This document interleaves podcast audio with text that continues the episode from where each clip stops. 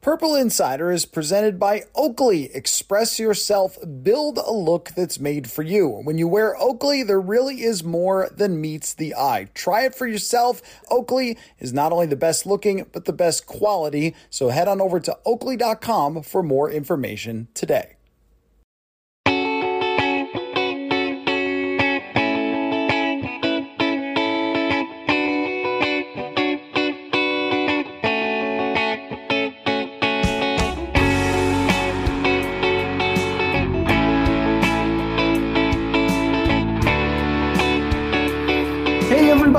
Welcome to another episode of Purple Insider. Matthew Coller here, and this is a fans only episode. In fact, this week is going to be a lot of fans only episodes, so I'm going to need your participation because it's July 4th week, and I want to keep the podcast coming. I want to keep talking about football, but I also don't want to ask other writers and analysts and former players and everything else to come on the show during July 4th when everybody's getting their vacation in. But I also want to give you something to listen to if you're traveling somewhere, if you're on a plane, if you're on a beach. Uh, so we'll have some episodes, and maybe I'm always trying to cut down the length of some of the answers. Maybe I can go in complete depth uh, with some of them. Although, you know, I guess I go on and on no matter what. Um, so eh, would really appreciate all the questions. If you go to purpleinsider.com, you can send me an email there or Twitter at Matthew Coller is a great place. Twitter still works in the DMs, doesn't always work in a lot of other ways,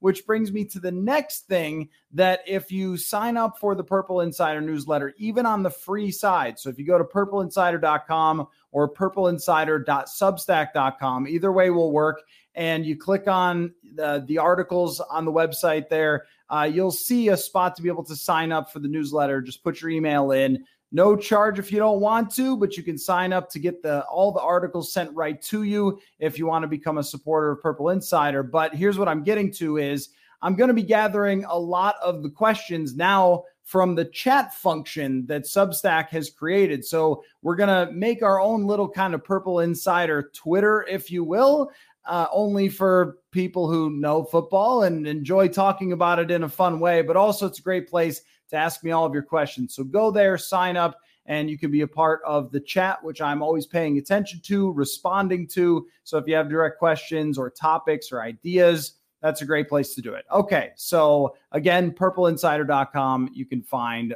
all of that and the fans only it's it's to always be a part of what we do from here on. So let me get into your questions. I've got a lot of them from the newsletter chat, actually, since Twitter over the weekend only sort of kind of worked. But then on Sunday, it mostly worked for me. I don't know. Maybe we all need to spend less time on social media anyway. Let us start out, though, from the newsletter chat with Hunter. Would you still consider the trade for TJ Hockenson a good trade if he doesn't end up getting extended? What is your perception of the trade uh, pre- uh, predicated on whether or not they get a deal done, or it, or is it? Is my perception of the trade predicated on that? Well, I, I would say yes and no, um, because it, in the way that he really helped them compete last season, it was a win now type of year. It was a last dance attempt type of season and going all in and trading a draft pick for somebody who really, really helped, especially in the playoff game where I know TJ Hockenson got tackled on fourth and eight on the check down. So that's kind of what it's remembered for. But he was absolutely terrific in that game. He caught 10 passes and he was uh, Kirk Cousins' main target as the Giants did everything in the world they could to shut down Justin Jefferson. He could not have been better in the small sample size that they had for Hockenson far exceeded any expectations that I had. And I thought it was a good all in trade, but I didn't expect him to come out in the very first week and be dominant against Washington and then pick up the offense as fast as he did. I thought that, you know, maybe it would be a three, four week process. And instead, uh, such a high football IQ player that Hockenson was able to make even more impact. So if you were saying, hey, this team is all in, they're really going for it, and they gave up that second round draft pick to get a guy who caught 70 passes between the regular season and playoffs uh, for them, I think that that was worth it on its own, considering the circumstance. We have to kind of go back and think about when they made the trade. where they were feeling like, look around at the NFC. Is there anything special here? And I don't think at that point yet we really understood how good Philadelphia was and San Francisco, you know, who knew about their situation. But you're looking at a couple of teams in the NFC saying who's really special in this NFC. and Maybe turn around that defense a little bit. Now, I know that didn't happen, but the logic behind the trade was very sound. That there wasn't a lot of special teams. There wasn't a Mahomes or a Josh Allen or a Joe Burrow in the NFC. So why not go for it? Get this key player. And Irv Smith was hurt as well. Try to lean on your offense, score as many points as you can, and have a chance to compete in the playoffs. I cannot be down on that logic, regardless of what happens in the future with TJ Hockenson, because one of the criticisms that we often have for the Minnesota Vikings is that they're not really going for it. They're kind of making sure that they stay just above average and in the middle, and at least they're in the playoffs. At least that was a move similar to what you would have seen the Rams go for with getting, you know, Von Miller or something, right? We've got an opportunity. Let's take a big shot. Now, in the long run, we can look back and say they weren't able to fix the defense. In fact, it might have gotten worse as the season went along and was totally useless against the New York Giants, and it just wasn't enough. But the offense in that game still will always be remembered for the fourth and eight check down, but kind of unfairly. I mean, more just because that's the reputation of the quarterback, but unfairly in the way that if they get one defensive stop in that game, they probably win. And they just could not get that stop over and over against Daniel Jones, Saquon Barkley, and that offense. But the offense produced behind TJ Hockenson gave them a chance to win that playoff game. So in my mind, the, the trade was still a success. The player came in, did a great job for you, and improved your chances to win going down the stretch and into the playoffs. You trade assets for that when you're in a situation, especially since I already think they knew they were tearing it down this offseason. When you're in that spot, all right, take that last shot, go for it. If it doesn't work out, you figure out the rest later. I will say though, the trade is maybe a B plus with that. If you trade for TJ Hockenson, sign him to a contract extension, and he's going to catch 90 passes a year for you, which go go look at how few tight ends get 100 targets. Travis Kelce, obviously. George Kittle does not always stay healthy for a full season. There's like four from last year, guys who had 100 targets. And TJ Hockenson was right there behind only Travis Kelce, who's just on a different universe with Patrick Mahomes. I mean, there's a case for as far as the receiving tight end that TJ Hockenson was the best in the entire NFC last year. So if they were to sign him to a contract that was similar to some of the best in the league, the Darren Waller type of contract, the Dallas Goedert, say it's between 15 and 17, 18 million dollars per year. It is a lot, but he is one of the best players at his position. And you guys have probably heard me talk about this before that when you have a player who's one of the top five at their position, they kind of transcend that positional value, right? So if you have Eric Kendricks, he is going to be super valuable for you. If you have Harrison Smith, now those positions aren't generally thought of as being the most valuable, but it's sort of bigger than that when you have that kind of player. I don't know if I could put Hockenson quite on the George Kittle or quite on the Travis Kelce plane of tight ends, but he's close when it comes to the receiving impact. The other part of this, too, for signing a long term extension is, and it has been brought up a few times, but I think it's a smart point, and maybe there will be other questions about this. I think there might be. But just when you sign somebody who can catch a lot of passes but doesn't cost $30 million a year, as you manage the cap going forward, that's important uh, to have you know, a deal basically because he's a tight end and tight ends just don't have the high end of the the price tag, which I don't know why when it comes to Travis Kelce. But I was looking at comparable receivers, and Hunter Renfrow was making the same per year as Travis Kelce, who might be one of the top five to seven tight ends in the history of football. It's a weird world, the economics of the NFL. Uh, but the Vikings can get a deal there if they're able to sign TJ Hockenson. So it goes from a B plus, hey, you did really well. This guy gave you a lot. He gave you a chance he certainly wasn't the reason that you didn't go deeper in the playoffs. And if you sign him to an extension, it becomes an A plus trade. a second round pick for a top five player at his position that's going to be a huge part of this. He is 26 years old. I, I, mean, this could be five. I mean, we've seen tight ends who are receiving tight ends. Some of them have aged pretty well. So you're talking about maybe five more years, six more years of his prime. And what's the main goal? What does everything filter back into, right? It's the next quarterback and the situation you can give him. And if you're able to sign Hockenson to an extension, a five year extension through the rest of his prime, then you're dropping a quarterback in here with Hockenson as the security blanket and also a guy who had a lot of contested catches last year. You could throw the ball up to him. You can use him for yards after catch. He's pretty good at running with the football. And then an offensive line that's been built through the draft.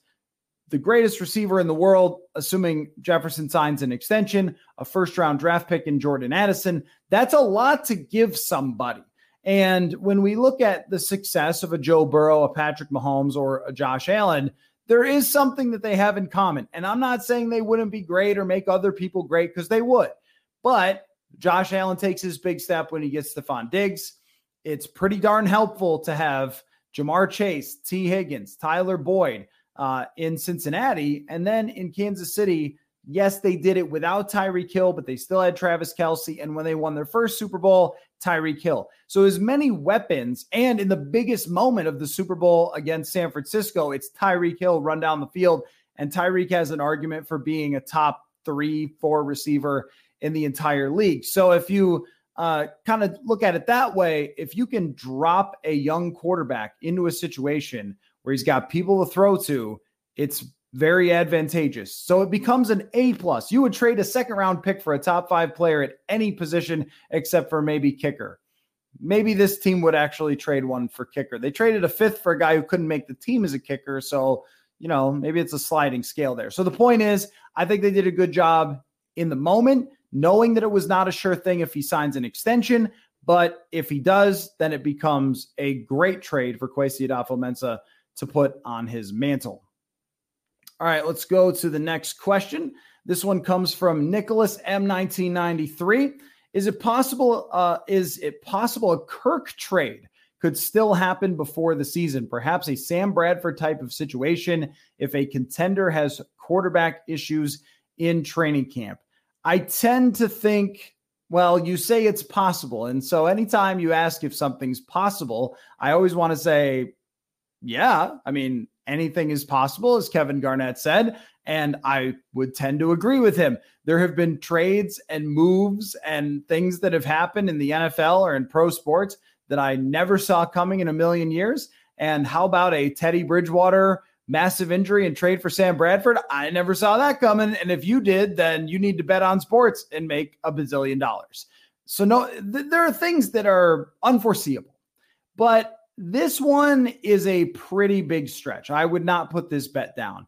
I, in part because the biggest difference between the Bradford situation and the Kirk situation is Carson Wentz. So if the Vikings had drafted a quarterback, say they took Will Levis with the 23rd overall pick, and then they like what they see in training camp, and okay, well, Will Levis is playing pretty well. And oh no, the 49ers have all their quarterbacks get hurt because that's what they do. And now they're calling about trading for Kirk Cousins. The other part of it is the no trade clause. So he would have to be going through the offseason training camp. He's got his family here, he's got the whole deal. And then all of a sudden, hey, Kirk, by the way, would you like to go play for Arizona? no, that's not going to happen. It would have to be such a precise situation, and it would have to be a huge return. It couldn't just be a second and a third round pick. It would have to be probably multiple firsts that someone was offering. I mean, a first round pick for next year, maybe.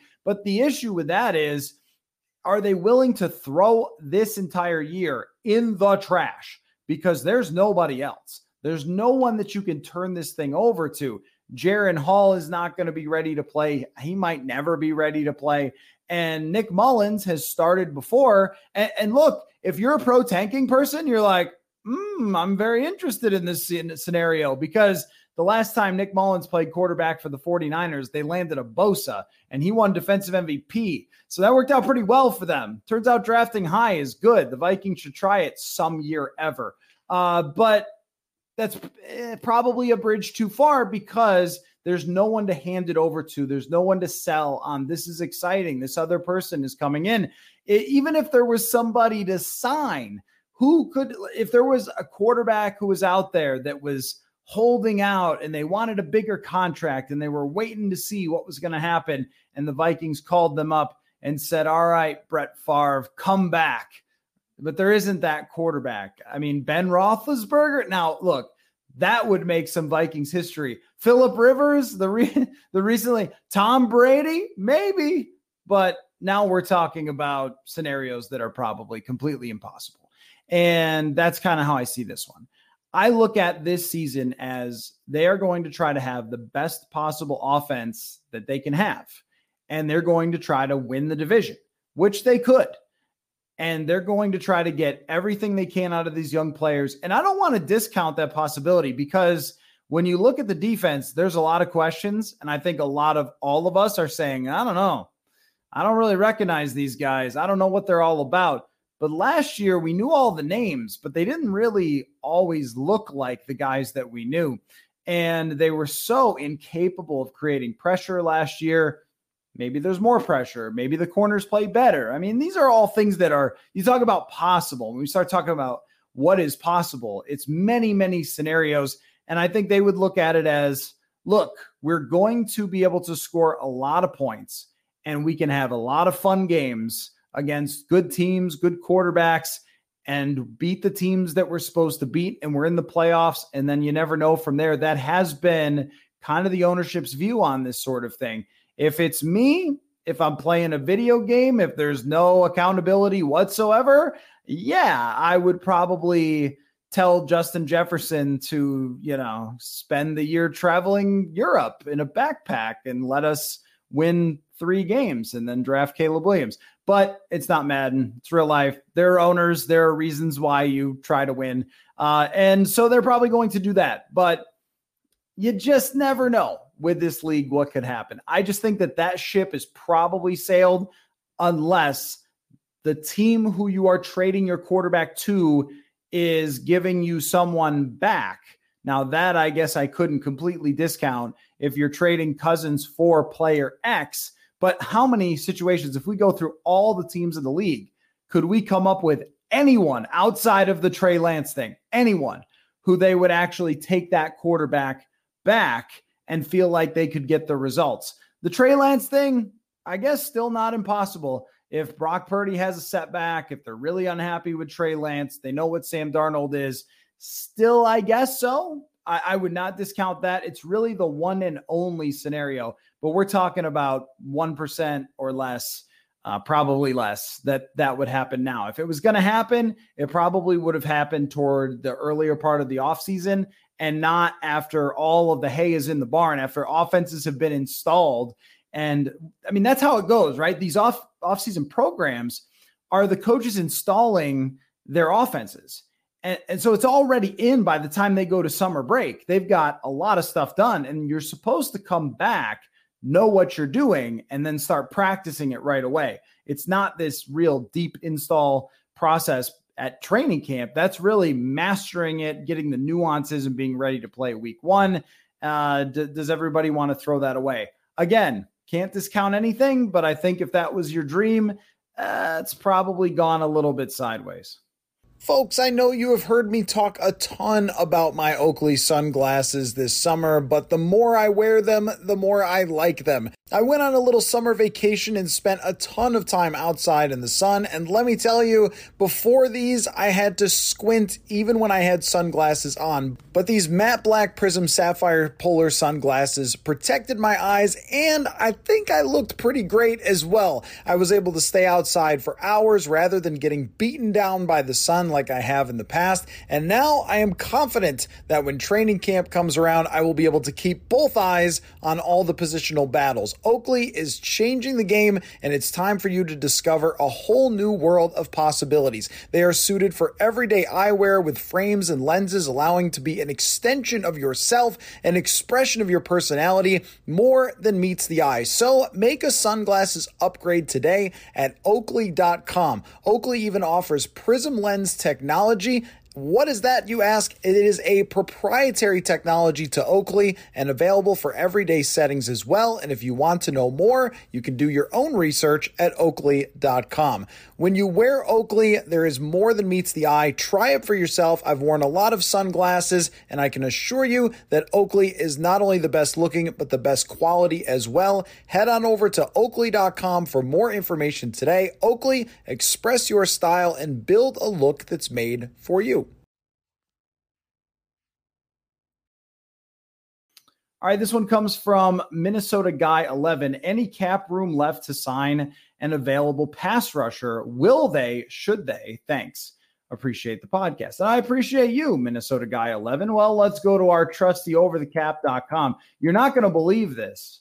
You're, you're not going to believe everybody. Just if you're driving, be prepared because the Minnesota Vikings, after moving on from Za'Darius Smith and Dalvin Cook on overthecap.com, are ranked. Let me count one, two, three, four, five, six, seven, with the eighth most cap space in the NFL currently. I mean, is there fireworks going on in the background? That's not July 4th. That's the Vikings having cap space. But you know what you want to do with that cap space?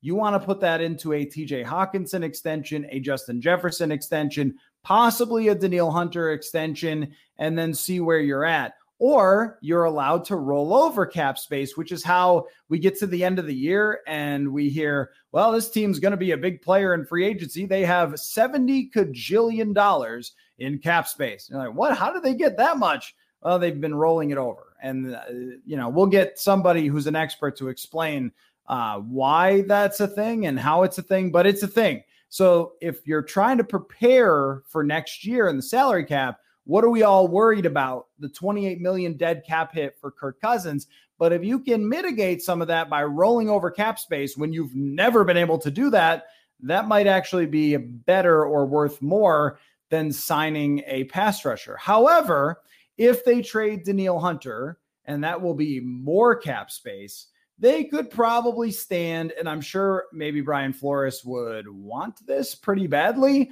to sign someone else. And uh, I'll pull that up. There are uh, now, I think uh, Leonard Floyd did sign with someone. So I think he's off the table as the guy that made the most sense, who is still you know a very good player. But you know, just looking down this list, and I'm sorry if any of these guys have been signed and I haven't seen it or the list isn't 100% correct, but you do have Robert Quinn. Yannick Ngakoue liked it here. Apparently, he told people that later that he enjoyed it here. So Yannick Ngakoue, Jadeveon Clowney, not sure if that's really the greatest use of your money, but if you're looking to somebody to kind of fill a role, Justin Houston has played in this type of offense for many years. Melvin Ingram has played, I'm sorry, did I say offense? Played in this defense for a number of years. Vinny Curry plays for every single team. Uh, Jason Pierre Paul, I don't know if he retired or he's still out there. Hey, Stephen Weatherly, it's been a while. Okay, I think I've scrolled too far when we've gotten to Stephen Weatherly, but there's a couple. There's a couple of players who could give you 600 snaps, five, six sacks, a handful of pressures, and not have to put it all on just the edge rushers uh, who are here, like Patrick Jones and DJ Wonnum. Although I don't think that's a terrible idea if DJ Wonnum, Patrick Jones, and you know Marcus Davenport, if those are the guys that are getting all the playing time, then that's okay. But you probably do need to sign someone else if you move on from Danielle Hunter, because if any of those guys get hurt, now we're talking Luiji Vilain and whoever is on the street to pick up, or the practice squad, or Andre Carter might be an interesting name, but I don't think he's ready to play right now. And then you're just asking him to kind of go get whipped a little bit in the first year. You know, I don't know how that uh, really helps someone's progress to just be really far behind and not be able to keep up. Uh, maybe we'll see something different during training camp, but that's often how it would go with undrafted free agents that there's a, a real progress to that that you have to make from year to year if you're ever going to have a chance. So throwing someone in too soon, I think can really hurt them. Uh, point just being that, yes, if they trade away Danielle Hunter, then they should sign another edge rusher. If they don't, then don't. Davenport, Wonnum, Patrick Jones, let's let's see it. Andre Carter, Luiji Valele. Let's see it. Let's see uh, who's going to be here for the future. and I don't have any problem with that. But you're just you're going to need a body and you're going to have a ton of cap space. So you might as well bring in a Justin Houston or Melvin Ingram. I, I, feel like Ingram's been good for a few years and nobody seems to want to keep him. All right, next question comes from David. Who are a few players you've covered or met that have gone on in retirement to do something interesting? Alan Page comes to mind, but not everyone can become a state Supreme Court judge. Uh, certainly, Alan Page is the GOAT when it comes to what you did after uh, playing football. Off the top of my head, players that I covered is an interesting one um, because, you know, Terrence Newman initially joined the coaching staff. He retired and became a coach. But I think that that life was a little more intense than he wanted in retirement and decided that you know that he wasn't going to do that. Our guy jeremiah sirles who comes on the show and if you missed his random old game going through the game against chicago and green bay from 2017 jeremiah has made a fantastic career as a broadcaster he was on the nebraska broadcast he was doing sideline for nebraska football on their radio side He's obviously doing this show, a huge accomplishment for him, but even bigger, he's training offensive linemen. He's become a player agent. So, I mean, he's had a really fascinating post career. Thinking in terms of just Vikings history, uh, there's a few players who have tried and, you know, maybe didn't have the most success trying to be uh, politicians as of recently, a couple of them. But, uh, you know, we won't get into that too much but that's one path people can take. Uh, Randy Moss and Cris Carter have both become actually really successful broadcasters, which who had Randy Moss as becoming a very popular ESPN broadcaster on Sundays? I, I guess I thought that Randy Moss was going to disappear and just go fishing every day for the rest of his life, but uh, he's actually turned into a really fun part of that Sunday morning broadcast. Um, Scott Studwell was a part of the Vikings scouting staff for a really long time. Ahmad Rashad, best friends with Michael Jordan, and also a really accomplished broadcaster for a long time. Uh, there's a lot of them, and I'm sure that you know you could go through. I think, and I'd have to check on this, but Zach Line, the former fullback, has done a lot of really charitable stuff. Um, but there's there's a lot of these football players who go on to do great things. And I, I mean, I wish I had a list where we could just go through every single one. Like uh, when you go back to your high school reunion or something, like, oh, he became a this. Um, so you know, I, I, there is a lot. I don't have a a complete list. I see Brad Johnson is, uh, or at least he was for a long time, making trick shots of him shooting basketballs over his head and throwing footballs into his uh, baskets there. Maybe Brad made enough money to just uh, do that for a time. So, yeah, there's a lot of them. There's a lot of great names throughout Vikings history who have gone on uh, to do a lot of stuff. So that's that's a good one, and I'll get back to you if I learn about more. I'll I'll do a little more research on that one and check it out. But those are the first ones that uh, come to mind. This one comes from Jeff. I think one reason that Daunte Culpepper is overlooked by Vikings fans is the malaise caused by the debacle of 1998. He was an overall losing QB, other than one season, didn't lift them up beyond mediocre. Well, yeah, I mean, it's there's also a part of Viking fandom that's just uh, football fandom that's different today than it was then. We have access to so much more information. I mean, think about this when Daunte was playing they were still blacking out games. I mean, there's there's that part. Uh, I agree with you that in general, though, uh, when Daunte came into the league, went 11 and five, and put up the type of numbers that he did, I think that it was fair to say this is the next Fran Tarkenton. This is the guy. He's on a video game cover. He's going to take us somewhere. And for a lot of different reasons, he didn't.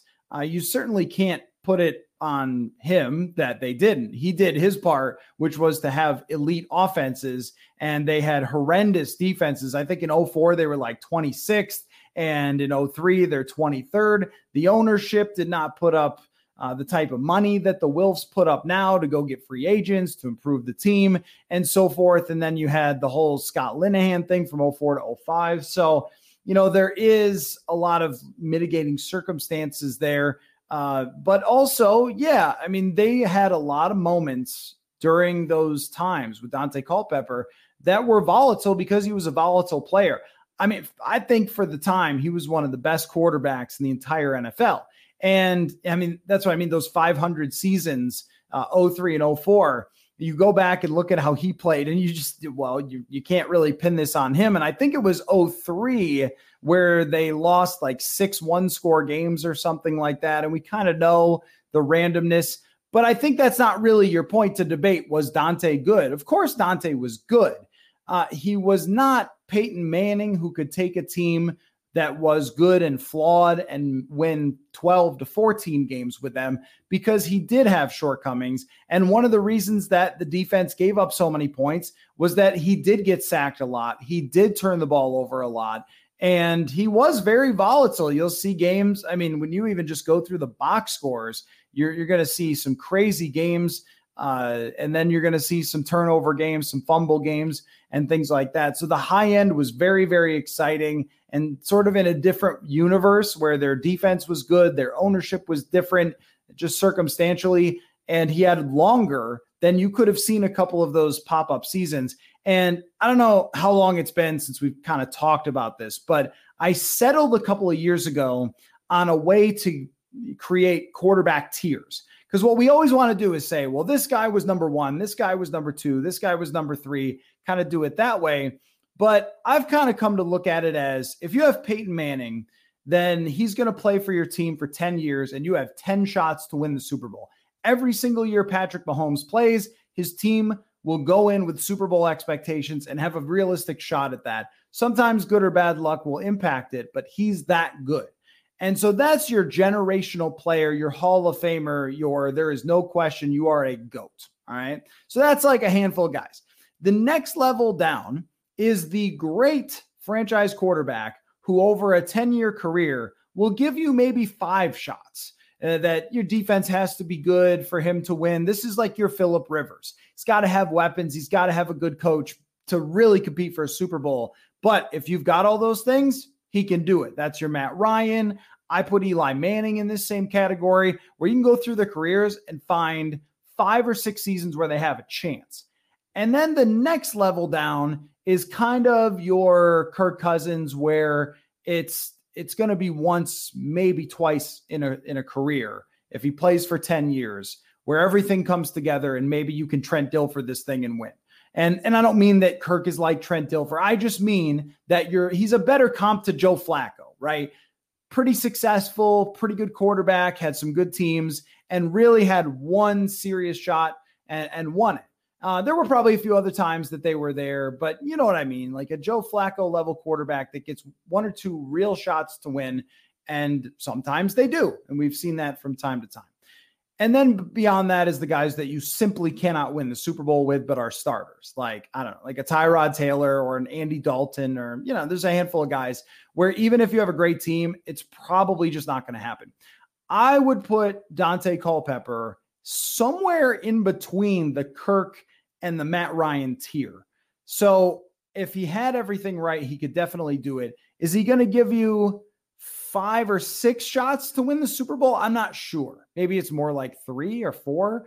Uh, but do any of us think that if Daunte Culpepper played for a whole career and had the 08, the 09 teams that got better, that that drafted and built defenses and got better, that he wouldn't have had more shots? I mean, I think at the end of the day, maybe he is in that tier of guys that are imperfect. Does anybody think Philip Rivers is perfect? He's not.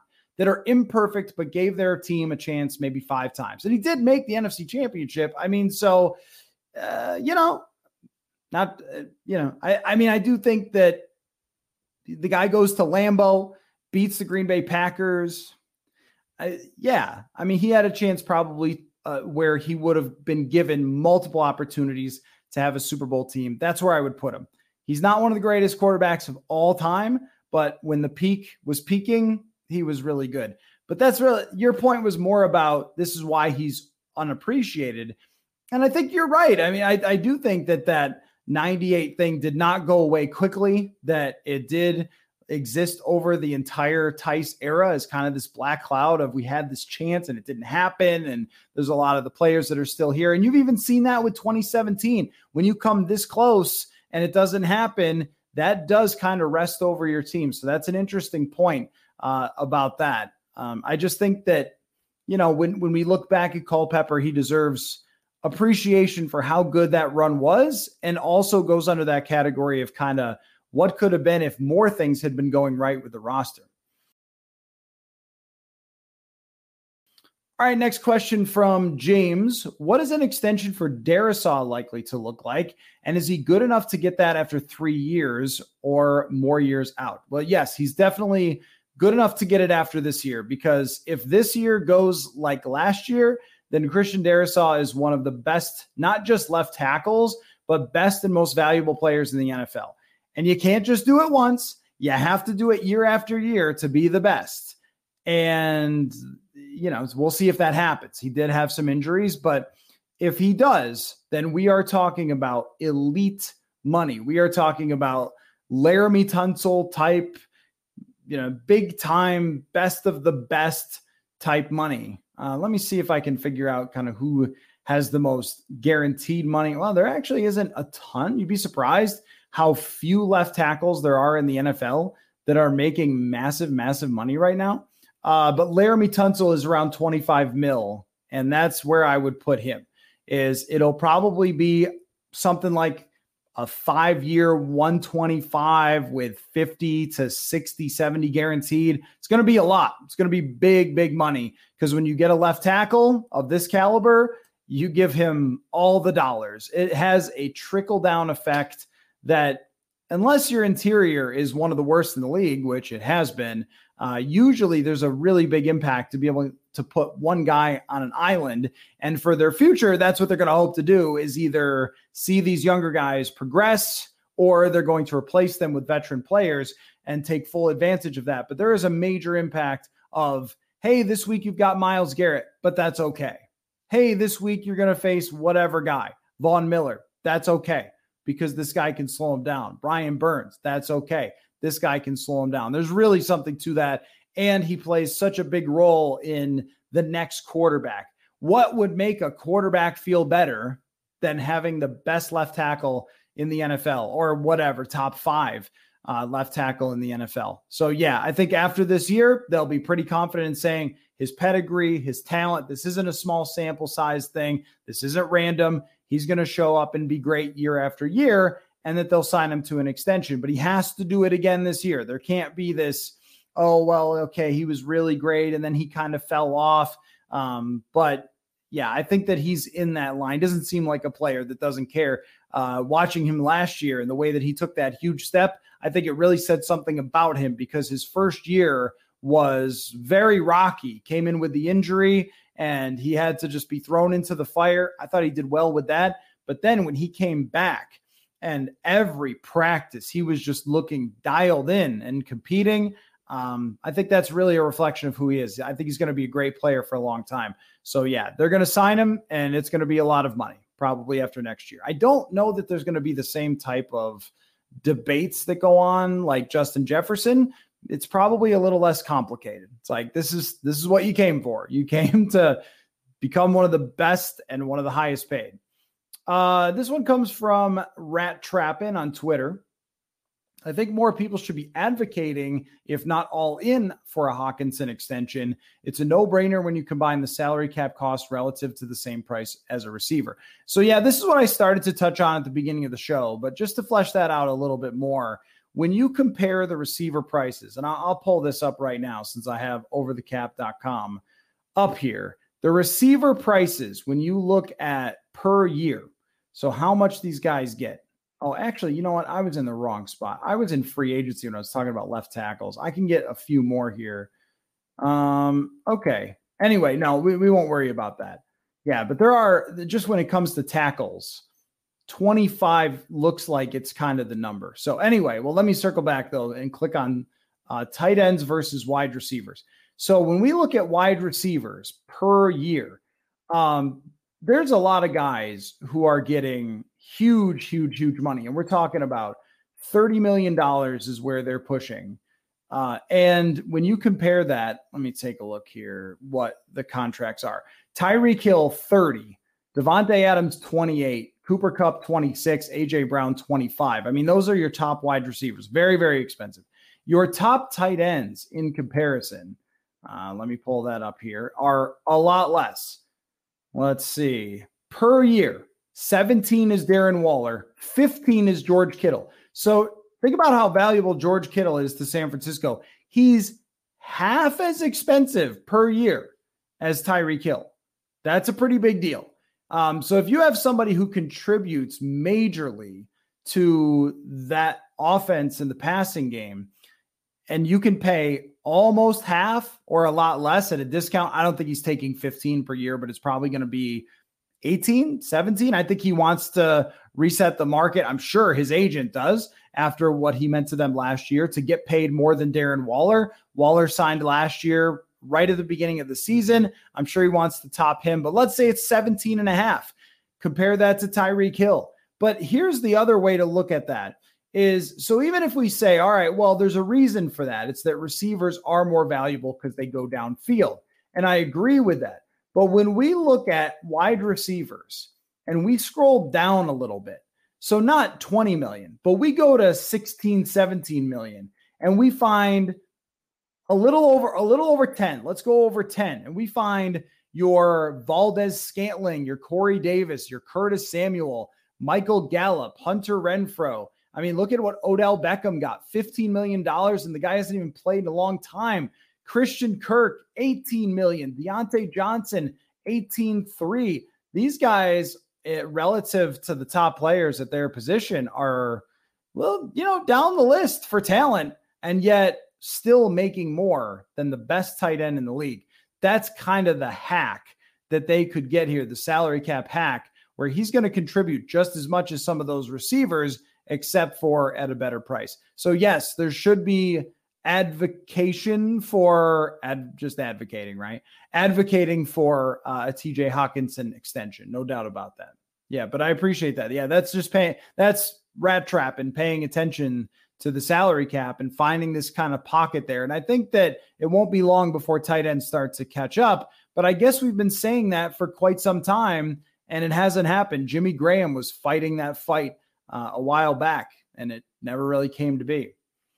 All right, this one comes from Matthew. Now that you survived the Taylor Swift concert, didn't survive, had a lot of fun. It was a good time. It's a good time. Uh, what sorts of things do you plan on doing during the weeks before training camp kicks in? Any trips or some ball? Well, uh, definitely playing some golf. Um, weather has been great, crazy hot, which works for me. Excuse me. Uh, yeah, so definitely, definitely some basketball, some golf.